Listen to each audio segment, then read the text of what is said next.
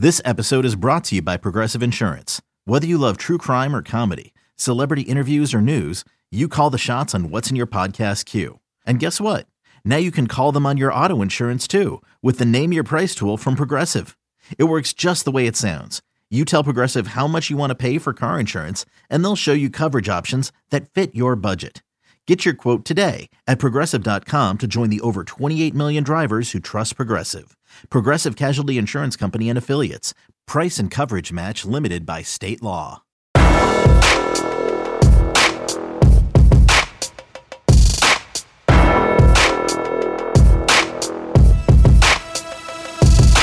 Welcome in, everybody, to the flagship podcast. I am Chip Brown, joined as always by our fearless leader at Horns 24 7, the managing editor, Taylor Estes.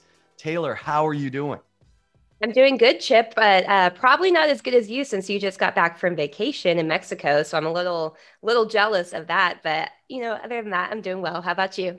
Tell you what, it was it was great. I'm, my my batteries are recharged. I'm I'm all excited to talk some Texas football today, and um, and you know some other things going on too, and uh, and a reminder to everyone to check out the flagship podcast interview from uh, that was put out on Monday. Uh, an interview with Rick Neuheisel, who knows Steve Sarkisian well, is also a former head coach at Washington, in addition to being uh, the head coach at UCLA and Colorado. Some really interesting points that he makes about Steve Sarkisian, um, his past, and just things that he'll have to manage that are unique to Texas. Uh, Neuheisel's a go-to analyst for CBS uh, college football with our man Brian Jones, who we need to get on the flagship podcast in we short do. order. I haven't seen BJ in a while. I haven't seen him in years or talked to him in a while. We got to get that going for sure. Yeah, that guy. He he's probably he's probably down in the Caribbean or something, having uh, uh, some sun some sun time as as he calls it. But uh, check that out, the flagship podcast on Mondays. And Taylor, we, you know, as soon as the news came down yesterday, uh, we're recording on Wednesday this week that Texas would be playing Arkansas on September 11th at six o'clock at night.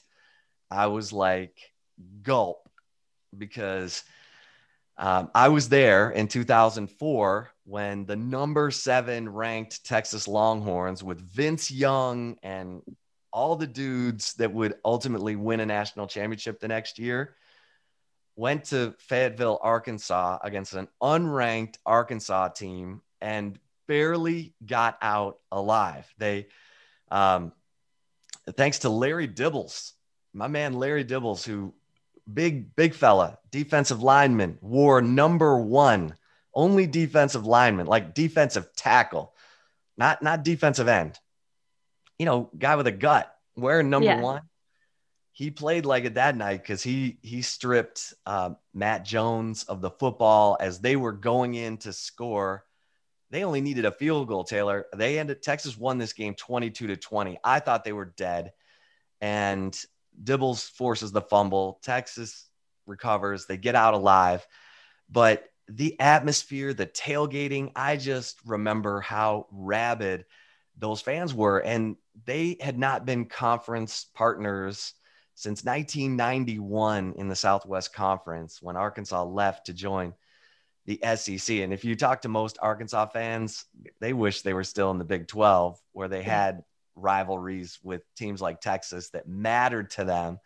And and so when I saw six o'clock kick for September 11th, and it's an Arkansas team that went three and seven last year, so they look like rubbish, but they have good coaches and they have everyone back and they played close games. Like they should have been awarded the win at Auburn because the stupid quarterback for Auburn tried to spike the ball, but he spiked it backwards, and that's a that's a fumble, right? Um, you know, that's a lateral. So it it just it, it, I don't know. I'm I'm like this is a this is a dangerous game for Texas.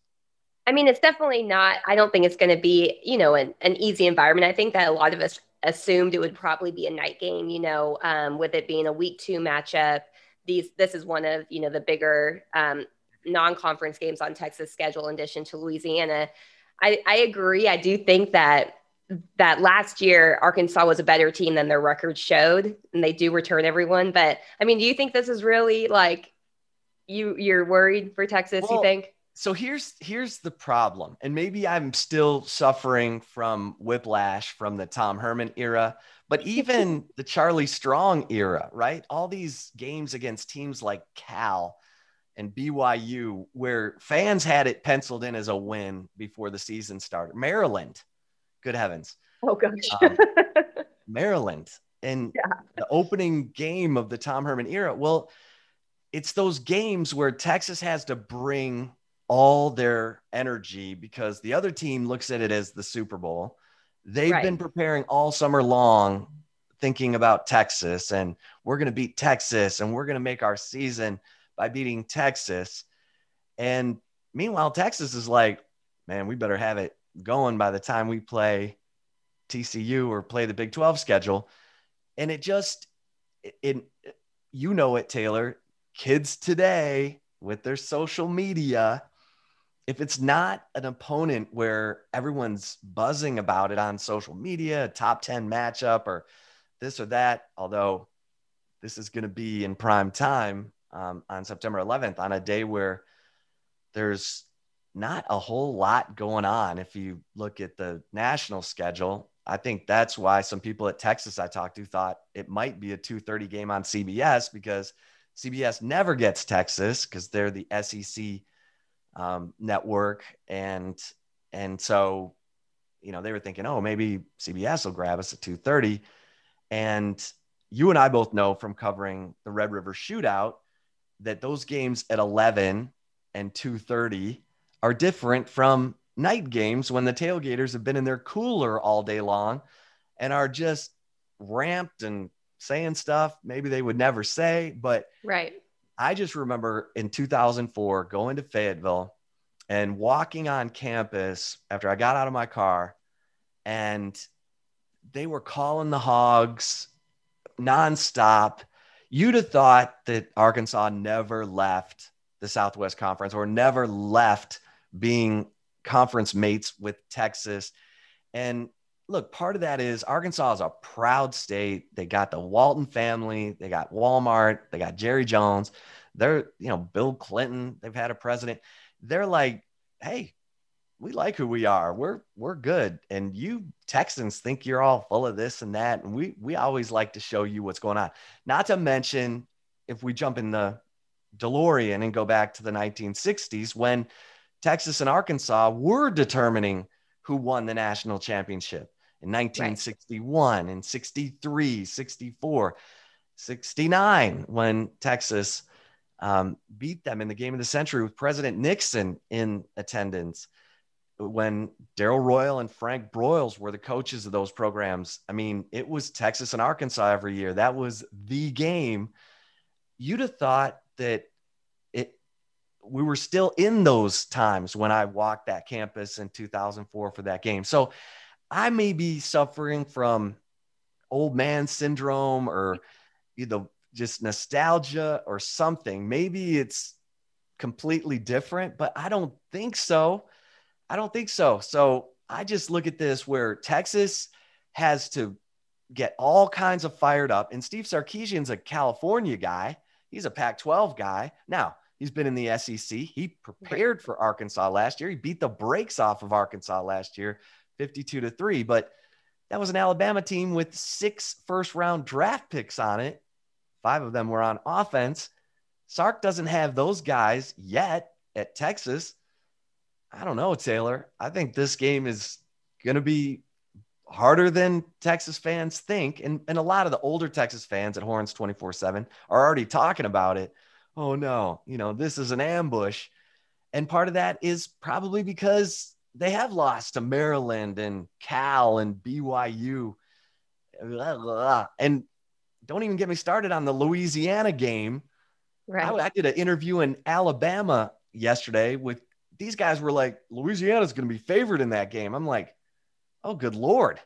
Is Yeah. Louisiana really going to be favored coming off a 10 and 1 season? They're going to be favored over Texas in Austin? Come on. Vegas would never let that happen, would they? I mean, they might if you look at the way that some of Texas games have gone, these non-conference early season games have gone for Texas. They might. I mean, who who would have thought that, you know, Texas would have lost to Maryland not once, but twice in two years. Same with BYU. I mean, those two schools Texas never ever ever needs to schedule again. I mean, it's just like you're you're asking for it at that point. I mean, it's basically like if a coach wants to maybe lose their job or be on the hot seat, schedule BYU or Maryland. You know, those are the type of games. But this Arkansas game, I mean, Chip, look back at 2014 when Texas played Arkansas in the Texas Bowl. Oh my. I mean, that was a, I mean, what did Texas have? 59 total yards of offense, two total rushing yards after that game. I mean, and like Arkansas fans, even there, they showed up to Houston. And I remember, I mean, I was getting annihilated on Twitter just, and I'm a, like not a fan, you know, I'm like, I'm a media member covering this game. It's like the the things, yeah, it's like the things that Arkansas fans were saying to me. I'm like, hold, hold, hold on, hold on. I'm neutral here. Like, don't, don't call me out on this. Like, you know, but yeah, I mean, this is, there's definitely no no reason for Texas to go into this game thinking that they're going to come out with just an easy win. And I don't think that Steve Sarkisian, I mean, I don't know. We'll have to see how Steve Sarkisian has his team prepared. Um, but I think that there are a lot of fans that probably do feel that way the same way that you do, not just with the history with Arkansas, but just with the games that Texas have lost over the last 10 years that they shouldn't have lost, or all, you know, probably a little bit less than 10 years, but you know, probably 10. You know, like there were games that are played way too close. I mean, you know, Tom Herman's teams, they never blew, hardly blew anyone out, you know, and so that was four years that Texas fans are used to barely skating by or losing to teams um, that they shouldn't be losing to. So I, I hear where, where you're coming from. I, I can't believe that there would be people that said that Louisiana would be favored over Texas during the season, but who knows? I mean, you know, I, I don't think Vegas would do that, but I don't think Vegas had them, you know, Maryland favored over Texas either back then. I'm not sure though. Well, but Texas was a double digit favorite in the first meeting against Maryland under in Tom Herman's first game as head coach. Yeah.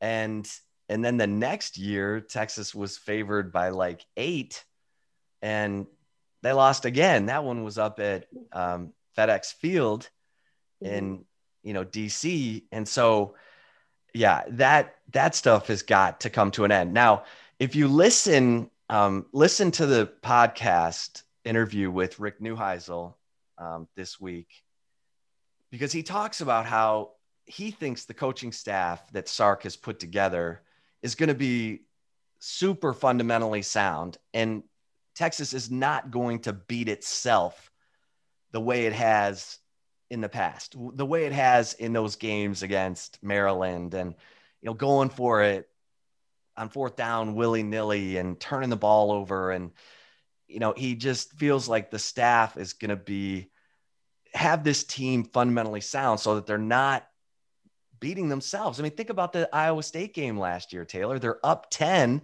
in the third quarter and then they go for it on a fake punt and fail and the momentum shifts and it started this Iowa State comeback. They didn't Yeah. need to go for it right there. They just needed to punt them deep, play defense, keep going the way it, it was working. And and that's the kind of stuff I think that Sark and this staff need to make sure that they have all buttoned up after that game against Louisiana because I think both of those games are dangerous games anytime you're the team that the other guys can't wait to get their hands on. And you're kind of meh about ah you know telling the girls down on 6th street ah yeah we're playing Louisiana you know it'll be come watch. It's going to be it's going to be nice you know. Well look stranger things have happened. We've seen it. And and I've said get out of those first two games with wins and the Steve Sarkisian era is off to a great start. You could lose to TCU and OU and Iowa State because those are games that Texas has lost in the past, recent past. mm-hmm. and finish nine and three with Bijan Robinson, you know, maybe becoming a Heisman finalist. We'll get to him in a second. Texas fans will be okay with that. Win your bowl game, get to 10 wins in year one of Sark. I've said, hope for the Mack Brown plan because that's what Mack did in his first year. Went nine and three, beat Mississippi State in the Cotton Bowl. Ricky won the Heisman, and everyone was like, all right, this is good. Let's go. And, you know, eight years later, Mack won a conference title, but it and a national championship in the same year. But Sark, look, Lou Holtz told Mack Brown, I love this quote. Every time you lose a game you're supposed to win, you lose a percentage of your fan base. And he said the only way you can get them back is by winning games that you were supposed to lose.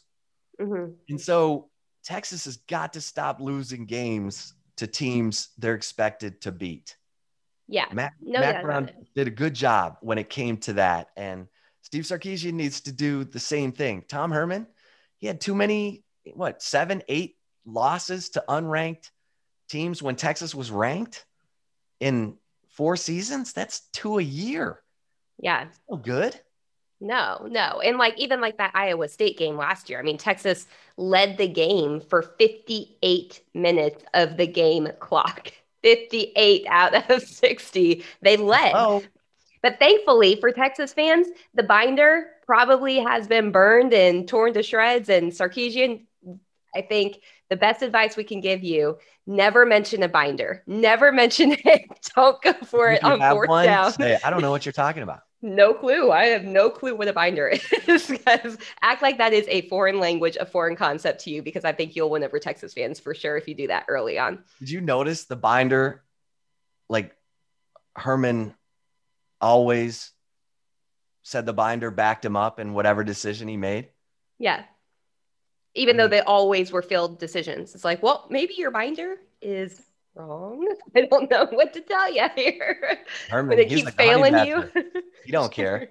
He's yeah. like, I don't know what the binder said, but I'll just tell him. I'm the smartest person in the room, so don't question me. Not my fault. The binder yeah. said it. It's all those. It's all those assistant coaches that clearly it's not their fault that it's happened. oh man.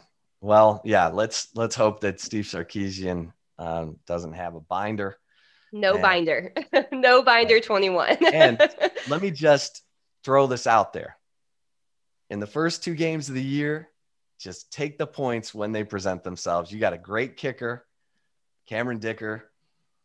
Just take those points and keep keep inching along and gathering up your points and you'll be fine at the end. I mean, think back to that Maryland game that Herman lost by 10 and he went for it on fourth down twice. And both times, Maryland converted those failed fourth downs into touchdowns.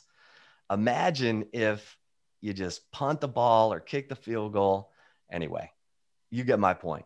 Yes. All right, we mentioned we mentioned Bijan Robinson, and look, we can't talk enough about this guy this off season, this summer on the flagship podcast, anywhere, your water cooler, because the guy averaged 8.2 yards per carry. He only got 86 carries, so he didn't hit a thousand yards. But I mean, if there's a better bet for a guy or a better bet regarding this Texas Longhorns football team in 2021 than Bijan Robinson becoming UT's first thousand yard rusher since D'Onta Foreman in 2016, D'Onta Foreman ran for 2,028 yards that year. I don't know what that bet would be, Taylor, because I mean, Sark, it, all he does is produce thousand yard rushers. I would mm-hmm. suggest everyone go to the morning brew for Wednesday and and just look at the list. It's pretty impressive from his five years at Washington and his only full season at USC. He had a thousand yard rusher in every one of those seasons. So this guy, and they all catch the football. And Bijan Robinson is perfect. I mean, he fits that. He fits that description perfectly. So I'm like, put Bijan down for a thousand yards and let's go.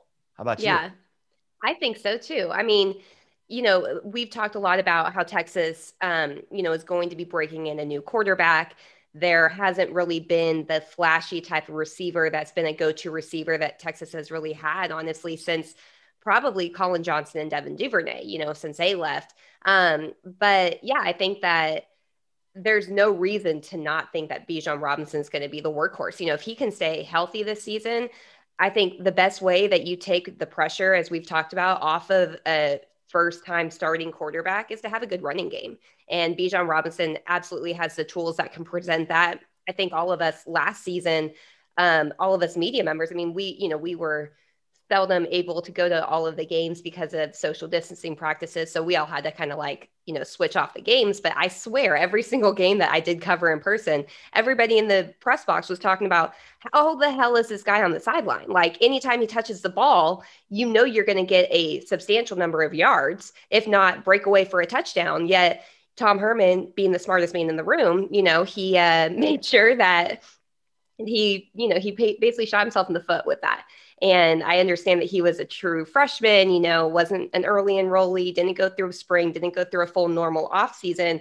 But when you have this type of talented player, you don't put them on the sideline unless you want to hurt your career. You don't put them on the sideline. And I think that Steve Sarkisian in his history, as you mentioned, you know, the the amount of 1,000 yard rushers that he has produced as a head coach, plus, you know, what Alabama has put on the field when he was offensive coordinator and the play caller there. I mean, there's no reason, in my opinion, to think that this cannot be, this will, will be a situation where Bijan Robinson is limited in any capacity. I really don't think Texas fans are going to be like, why the hell is he not on the field? I just don't see that being the case anymore.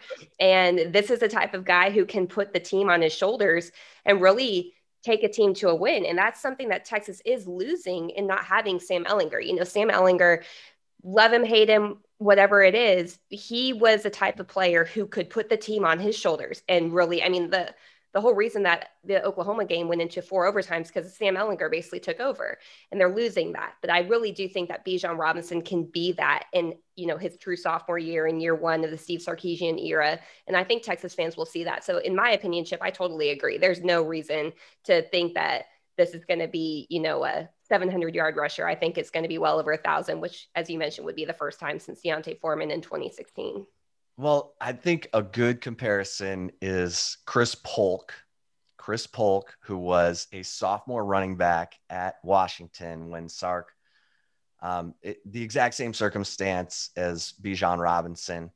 And Polk uh, carried it 226 times in 2009 for 1,113 yards, 4.9 a carry, five touchdowns, 25 catches for 171 yards. Then in his junior season, he carried it 260 times, ran for 1,400, uh, 1,415 yards, nine touchdowns. And then in his final year at Washington, 293 carries for 1,488 yards and 12 touchdowns. So it'll be interesting to see what, like, which of those numbers is more suited for for Bijan or what you know the number of carries. Is it closer to 225 is it closer to 260 is it closer to 300 because he had Bishop Sankey at Washington and Sankey carried it 327 times in one season for 1,870 yards and 20 touchdowns. That was in Sark's final year at Washington. So he is not afraid to put the load on the running back. And part of that is because his passing game and his RPO game is so effective. The defense doesn't know what's coming. So it's not like these guys are running 327 times into a cloud of dust, into a pile. These, I mean, Sankey averaged 5.7 yards per carry in the season where he carried it 327 times. So Sark is doing a good job of keeping the defense off balance in terms of when to run, when to throw it in the RPO game. When you're averaging 5.7 a carry and you're you're running back is carrying it 327 times. Remember the the the most that Texas has had someone carrying the football the last 4 years has been around 164 carries. Mm-hmm. So, and that usually was Sam Ehlinger.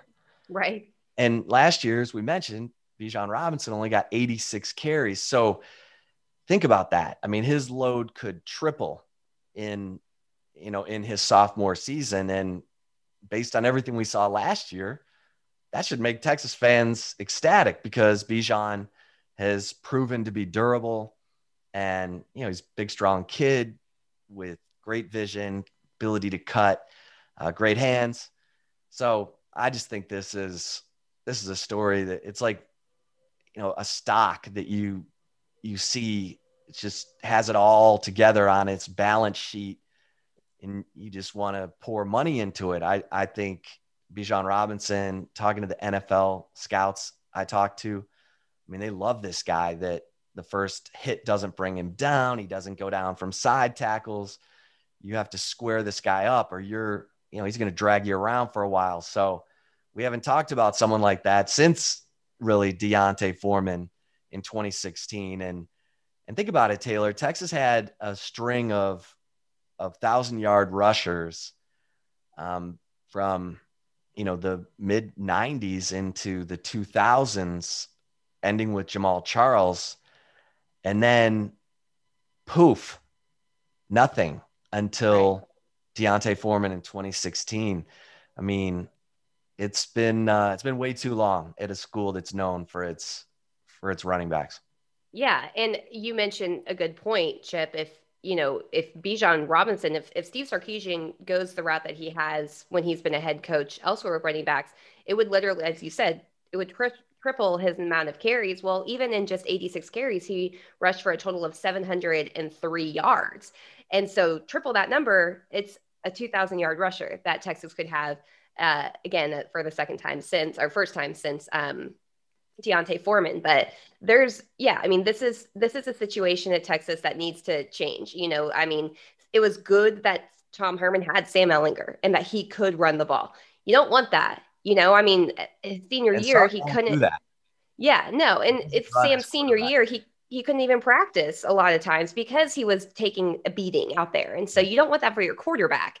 Um, when you have a capable running back like this, I think that this is a situation where, as you put very well, if you have not looked at the morning brew from Wednesday that Chip put out, it's it's a great kind of diaphragm or diagram of uh, what um, you know Steve Sarkisian has done with running backs. I think Texas fans should probably assume that that's going to be the case, Chip, because you know not just because Bijan is Bijan, but also because he can make the players around him better and kind of hide some of the deficiencies or some of the early season you know ups and downs that happen when you have a first time starting quarterback you know taking the ball and being the one that touches it every single time. I think that Bijan's totally capable to really kind of like how we talked about last week. Colt McCoy really hid the deficiencies along the offensive line. I think Bijan Robinson can really hide any type of early season woes that, or you know, just kind of ups and downs that the the offense will go through with a lot of new first time starters out there.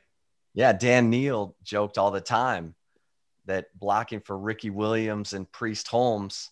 Now Dan is on the ballot for the College Football Hall of Fame, so he didn't miss too many blocks, but he he's you know he said when you have backs like that, you can completely blow your assignment and still end up with an explosive run because the guys behind you can make guys miss from point blank range, and we saw that. You know, I hate to keep bringing up our man Brenden Schooler, um, but you know Schooler was right there, had had him sort of at point blank range, and Bijan was able to juke him and and get into the end zone. So that's that's what the special ones do. I covered the Cowboys when Emmitt Smith broke the you know all-time rushing record of Walter Payton. Emmitt Smith is not a fast guy. What he is is unbelievable at being able to shift his weight and make guys miss from point blank range. Guys had him squared up in the hole and Emmitt Smith was able to shift his weight, make them miss, and then go get four, five, six, sometimes more yards. And he stayed healthy. And that's why he's the all time leading rusher in NFL history. So there's a lot to get excited about as a Texas fan when you're talking about Bijan Robinson in a Steve Sarkisian offense. You know, we always, well, when Tom Herman got hired, he was the offensive guy. He was the guy who helped Ohio State win the national championship in 2014 with three different quarterbacks. And he adjusted the offense for each guy. And of course, they had Ezekiel Elliott, uh, who was no slouch. But everyone, you know, we all kept looking at Herman and saying, okay, you know, what an offensive innovator. And then he didn't call the plays. He hires Tim Beck to be the offensive coordinator when he could have hired anyone. And and we didn't see the offense was terrible his first year. Terrible. I'll, I'll never forget the three and out a thon against Oklahoma State when the defense played a masterpiece yeah. I mean, it was 10 10 at the end of regulation. And that was the number one scoring offense in the country at that time, Oklahoma State, with Mason Rudolph and on and on. And you're just going, what is happening here? Like, right. where's the offensive ingenuity? And then with Steve Sarkisian, and again, I'm going to refer you back to the Rick Neuheisel podcast because Neuheisel is an offensive minded head coach played the quarterback position like Sarkisian and talked about how Sarkisian has not just RPO, he has triple option with the way that he does it. He'll he's got the run option, he's got multiple passing options per play. And that's where the the quarterback knows what he's looking at, has the defense on its heels. And this is what Lincoln Riley does too. We just didn't see that with Tom Herman. And so it didn't evolve. And I think that's the cool thing about what you're seeing from Lincoln Riley and, and Steve Sarkisian is that they keep evolving this stuff. And every year, everyone's like, okay, film every Oklahoma game. We got to see what Lincoln Riley's doing. I mean, I've joked, I had a coach, a head coach tell me that he was having his staff record OU, watch OU film because because they were, you know, he, he said our offense is just making out with the girl on the first date, and Lincoln Riley's offense is swinging with her from the chandelier, and we got to get going here, and and that's what's going to be really fun, Taylor, with with Lincoln Riley and Steve Sarkisian in the same conference, and and a guy like Bijan Robinson only a sophomore, as my man Jackson would say. So, Texas fans gonna get Bijan for at least two seasons, Taylor. Yeah, for sure. And I, you know, I think that the one thing that Lincoln Riley has done, and I'm I'm really happy that Steve Sarkisian is doing this in year one. You know, I think a lot of new or young first, you know, head coaches like how Tom Herman was, almost feels like they can't call plays, and it's like do what you did to get to this level, you know, and it's okay if you're the head coach and you're calling plays. That's not a knock against your offense coordinators, not a knock against anybody else. It's just proving that you got to this place because you were able to so do so well and be so efficient at calling plays. And you know, I know Jimbo Fisher does that at Texas A&M too. Whether I know, you know, Longhorn fans hate Aggies, but like it's a good thing if you have a head coach who's willing to be like, no, I'm not, I'm going to take full accountability for how the plays are called, for how the, especially on offense, how the offensive production is because he's the person in charge. That was one thing with Tom Herman. I thought that he really made a huge, huge mistake doing is he kind of took his hands off of, you know, the whole thing that got him the job at Texas and did not call the plays initially.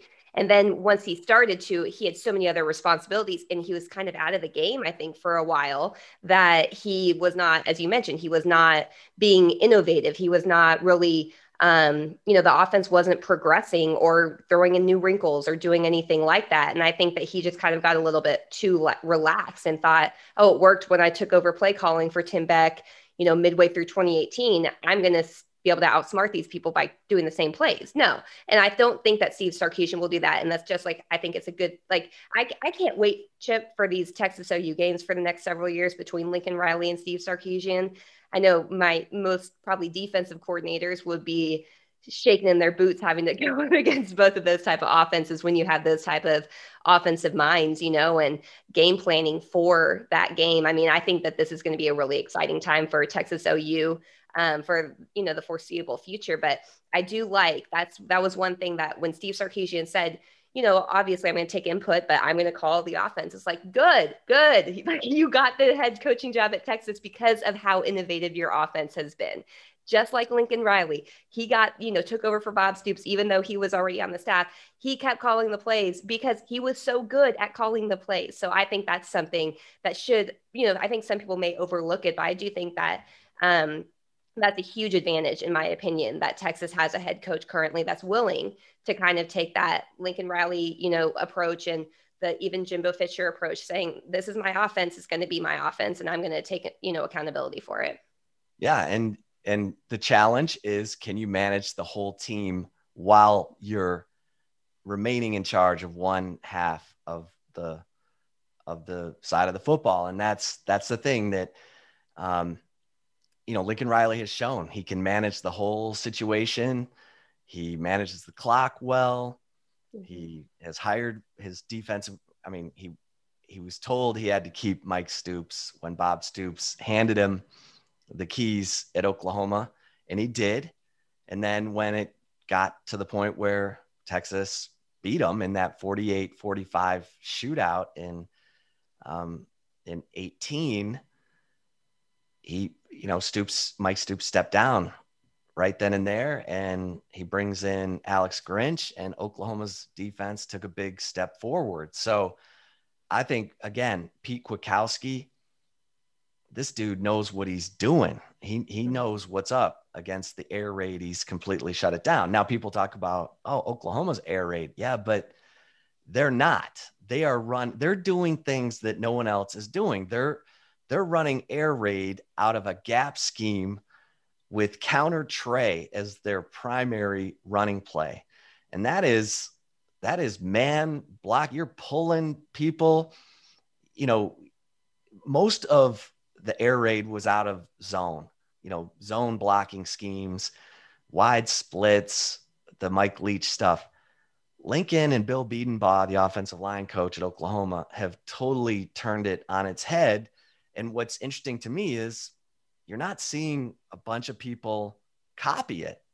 Right. And you'd think that more and more and more people would be trying to base, um, you know, their RPO game off of out of out of a gap scheme, out of man blocking, out of the counter Trey. I love the counter play because man, you're you're pulling guys, they get to go kick someone out. And um, every time you pull, that's such a decoy too. Like every time you pull linemen, the first key to the defensive line is, oh, it's a running play.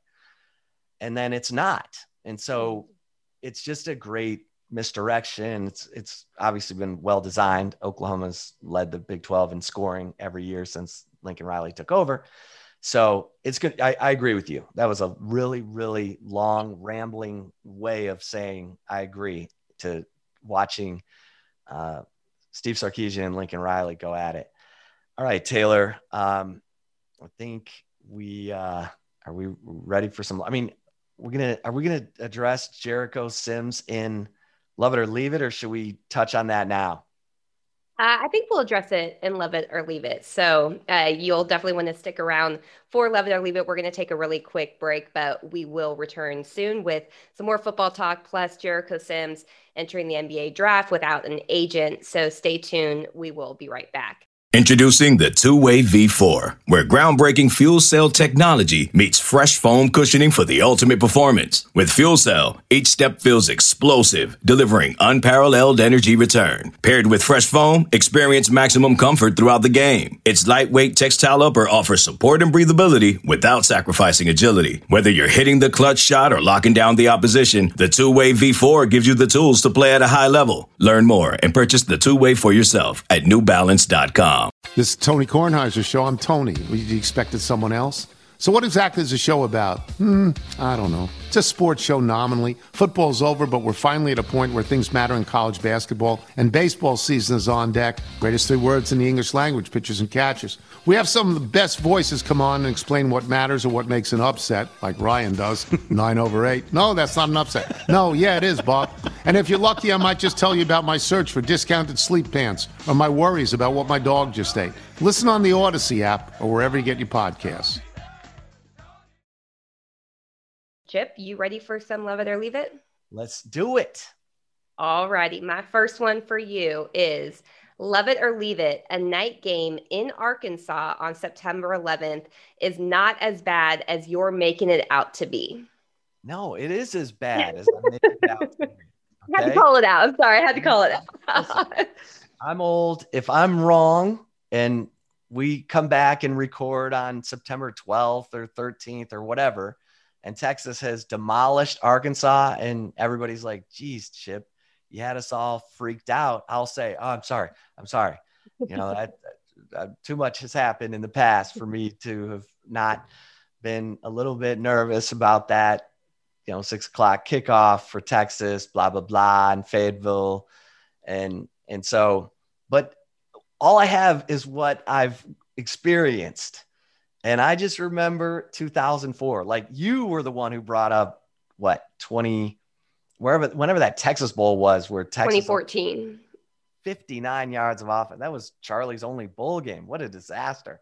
Mm-hmm. But yeah, I, I mean, I, I was I was like right back to Fayetteville. I went right to 2004 because I just remember, oh my gosh, they're gonna lose this game. They're the number seven team in the country. They got Vince Young, and and oh my gosh. Uh, anyway, I think it is. I'm I'm gonna leave that because it is as bad or scary as I'm making it out to be. This six o'clock game at Arkansas on September 11th. Taylor, what do you say?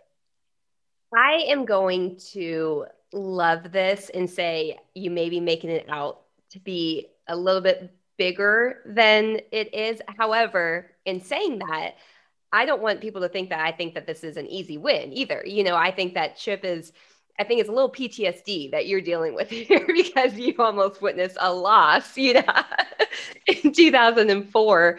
Um, and so I do, I think that maybe, maybe, you know, there's certain things that you can't really move past. And I think that's kind of one of yours. But in saying that, I do love this, that you're making a bigger deal out of it. I want to be very clear that I do think that Texas can't go into this game um, you know, thinking that they're going to come out with a just a dominant win because of the setting in Fayetteville, former, you know, rival. Arkansas fans are crazy. Uh, they love their school, you know, as we had mentioned in the earlier part, you know, just even like Jerry Jones. I mean, isn't the whole reason why Arkansas and Texas A&M play at Jerry World because Jerry's like, oh no, that's happening here. Like, I mean, they're they're a proud fan base, and so you know that type of atmosphere at night could be definitely a place where Texas could, you know, kind of stumble over their own feet. But from just the look at the teams, I think that Texas should should win that game. So I think Chip, I have to disagree with you on this one a little bit, at least at this point. Now, you know, if Texas comes out and lays an egg against Louisiana and gets absolutely destroyed or something, I probably would be like, oh, Chip's been right all year, like all summer. He's been right. So uh, I'll, I'll, also eat crow there too. So I'll, I'll say that. all right. That's all right. tricky one. All right. Love it or leave it. Number two. Number two is I know I'm probably going to butcher this guy's name, so I apologize in advance. But SEC Network analyst Cole Cubelic said LSU quarterback TJ Finley, who is looking to transfer, has Texas in his sights, in addition to Auburn, Penn State, Alabama, and Florida. Finley, who completed 57% of his passes with five touchdowns and five interceptions, makes sense for Texas to pick up. Love it or leave it. Yeah, I'm gonna I'm gonna leave this. I'm gonna leave this, and I uh, first of all, Texas both Hudson Card and Casey Thompson are better than this guy. I, I, I looked at some of his film, and I, I get LSU was was really rough last year, coming off the national championship season without Joe Brady. But you know, Steve Ensminger was supposed to be the offensive coordinator the whole time, right? And Joe Brady was just the passing game coordinator. Mm-hmm. Okay. Well, Joe Brady sure as hell meant a lot to that offense as passing game coordinator. Uh, if if he was just the passing game coordinator, because that mm-hmm. LSU offense was terrible, and and TJ Finley, fifty seven percent completion, five touchdowns, five interceptions. This doesn't feel like a, a positive addition.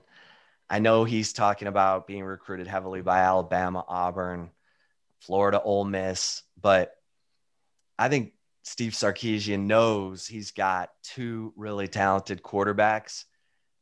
And then he's got Charles Wright, the freshman who's learning the ways of college football and will end up being a decent backup at some point this year because he'll figure out where his classes are and where to go to the bathroom and what how to go to a college meeting and and all that in addition to the football you don't want to load up a freshman. But anyway, I, I you don't bring this guy in. You, I, I wouldn't bring in any quarterback right now unless it was Joe Burrow, you know, from Ohio State or something. Which again, Tom Herman, you recruited Joe Burrow to Ohio State, and you didn't think of bringing it anyway.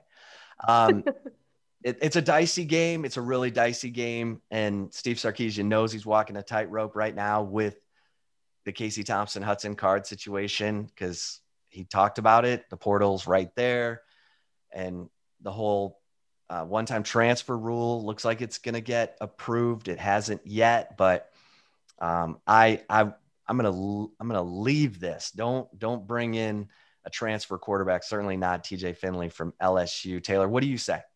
I agree. I'm going to leave this too. And, you know, I think the biggest thing is Steve Sarkisian, as you you know, mentioned he already has two viable quarterbacks at his disposal.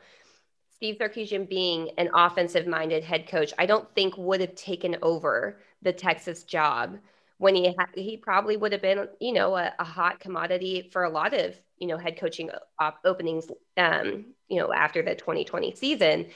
And so I don't think he would have taken the job if he didn't think that he had at least some quarterbacks to use because he is an offensive minded coach and he's already talked about it. He said he's kind of walking the tightrope right now with making sure to keep you need he needs both Hudson Card and Casey Thompson. He definitely what Texas the last thing that Texas would need is one of them or you know, whoever you know, hope God forbid both enter the transfer portal. And I think if you bring in a transfer quarterback, you could run the risk of losing both of those guys if not, one if not both you know so i think that um, you know, if there was if there was like a Justin Fields, you know, available or something like that, sure, bring him in because you think I think you can win with that. But you don't. I don't think you risk it on the hope that you know the the five touchdowns, five interceptions was just an anomaly, and that this is a standout kid. And who knows? Maybe maybe TJ Finley will prove the doubters wrong. But at Texas, I think the Longhorns have enough viable options in that quarterback room that bring in an additional transfer quarterback that you know is going to expect to start from day one is the way that you blow up a quarterback room. So I'm going to say that I am going to leave this and agree with you that this does not make sense for Texas. Yeah. And Steve Sarkisian knows what he's looking at at the quarterback situation. And and I believe him when he says, I think we have two really talented quarterbacks. They they are. I mean, mm-hmm. I think these guys can both get it done for Texas, and that's that's what makes it all the more intriguing. And if you can hang on to both, then you're finally in a situation like the other big time programs have been, where you have, you know, JT Barrett with Joe Burrow sitting there waiting. You have, you know, um, uh, oh heck, Jalen Hurts and and then Tua Tagovailoa, and then Mac Jones. Yeah. And they're all staying with the program because they know my time is coming. If I keep competing and doing what I'm supposed to do, I'm going to get to play in a great offense and get elevated. And that's that's where Texas has to get to. And I think that Hudson Card and Casey Thompson understand this, but it's it is obviously different for Casey Thompson, who's been here three years competing, felt like he was better than Sam Ehlinger last year and didn't get a shot, to to where he's now like, okay, you're being straight up with me, right? I'm I'm getting a fair chance to compete here, right? Yeah. So it's uh it's a tenuous situation, but it's also an exciting one if if Sarkisian can manage it the way that they managed it at Alabama. Yeah, I completely agree with you. All, All right. right, I have one more for you. We're going to switch focus to basketball here. Texas senior forward Jericho Sims has entered the NBA draft without an agent. You think he'll end up returning to Texas to play for Chris Beard? Love it or leave it? You know, the whole time I've thought, well, let me let me just say, since the season ended, if if Shaka Smart was still the coach here, he was gone. Mm-hmm. And so the fact that it took, I mean, the deadline is May 23rd, it's May 19th. So he waited till five days before the deadline to go in without an agent. Tells me, man, there's a chance. It's like dumb and dumber. You know? You're saying like, there's a chance. You're saying there's a chance. Well, look, the the word that I heard after the season was that Coleman and Sims didn't know if they would be drafted. They would just go play internationally and get on with their pro careers and try and do what you know PJ Tucker did and work their way back toward the NBA from playing internationally. And and so and that's not totally fair because PJ did get a sniff in the NBA, then went international, then came back, and now he's the man. But the fact that I think Beard or at least Jericho Sims is hearing that, well, you know what? I may not be an NBA draft pick right now, even though he has some measurables that that would maybe cause a team in the second round. There's only two rounds, but maybe cause a team in the second round to take a flyer on him. He could come back, kill it with Chris Beard, maybe have all kinds of success as a team, become more high profile, and become a first round draft pick like Jaxson Hayes and and you know Jarrett Allen and he's not Mo Bamba, but more like Jaxson Hayes, and really increase the value and not have to go play internationally and try and work his way. So all, the way up to this point, I would say I'm I I'd leave it, but I'm gonna I'm gonna love it. I'm I'm gonna say that Jericho Sims you know, now if he goes into the draft and hears from a team that they love him, he'll probably stay in the draft. But, you know, I'll just say that I'll I'll leave it. Well, wait. If I love it, he's coming back, right? Yes. Okay, I'm gonna love it and say that, you know, he comes back and really gets after it on a talented team now. He's playing with Timmy Allen, he's playing with Dylan Disu and he's got still got his boys Andrew Jones, Courtney Ramey, you know, um, Brock Cunningham. They're going to try and make Jase Febres a complete player. You know, you got Devin Askew, the point guard from Kentucky. I mean, there's some excitement now. Plus, you're playing for Chris Beard. All right, I've talked myself into it, Taylor. I'm going to love it. How about you? I'm gonna love it too. I think I think anytime a player doesn't hire an agent means that they're usually 50-50. As you said, there could be a team out there that loves Jericho Sims and it could make totally change that. But I do think the fact that the timeline, as you had mentioned, that he waited as long as he did to even announce that he's going to enter the NBA draft, but then not hiring an agent. I think that that to me kind of shows that Chris Beard has done a really good job of just being like, hey, you know, we're here. You have a spot here.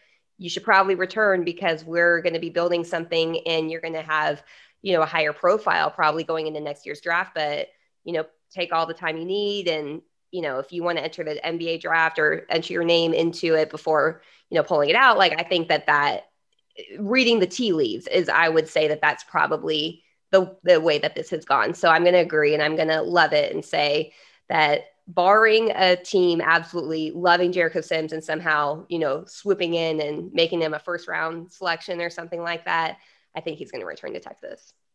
Yeah, and he doesn't have great range. You know, that's that's something he can develop. Chris Beard right. can work with him on. He's more of a garbage man, which look, you need guys who can rebound in the NBA. You don't need a bunch of scorers. If you have three elite scorers like the Brooklyn Nets, Kevin Durant, Kyrie Irving, James Harden, they don't need Jericho Sims, you know, taking shots. They need him grabbing rebounds and putting the ball back or dunking it. So, I, you know, I'm not saying range is everything, but you know, he could increase his range a little bit. Right, for sure. All right, good stuff. Good stuff today on the flagship podcast. Hope y'all enjoyed yourselves as much as we did. And uh, make sure you check out the flagship podcast interviews every Monday this week's uh, with Rick Neuheisel. Again, some really interesting things to think about uh, as he puts on his head coaching hat and talks about his friend Steve Sarkisian. And, you know, I mean, get over to Horns 24 7. If you're not an annual member, that's the way to go so that you're getting VIP access to all the team sites on the best uh, team network in college athletics. That, of course, is 24 7 sports, best recruiting analyst, best everything. Kidding me? Let's go. And, uh, and, you know, iTunes, a little five star rating would, would not, uh, would not hurt. So, uh, for Taylor Estes, the managing editor at Horns 24 7, I am Chip Brown. Thanks so much for listening to the flagship podcast. And until next time, stay safe and keep the faith.